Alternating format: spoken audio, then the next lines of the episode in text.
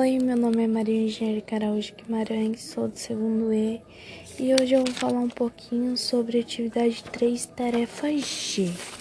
Nessa atividade vão ter duas questões. A primeira é: descreva as, as características do primitivismo. O primitivismo ele vai ser caracterizado pelas obras que misturavam sonhos, realidades.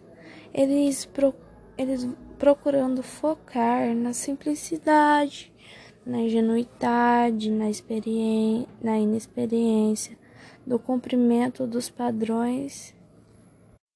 Então, essas vão ser as principais características do primitivismo. O primitivismo, então, é mais essa mistura entre sonho e realidade, focando mais nesses aspectos de simplicidade, ingenuidade, experiências, essas coisas.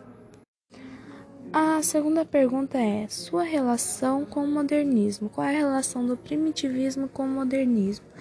O primitivismo ele tem uma ligação muito forte com o modernismo.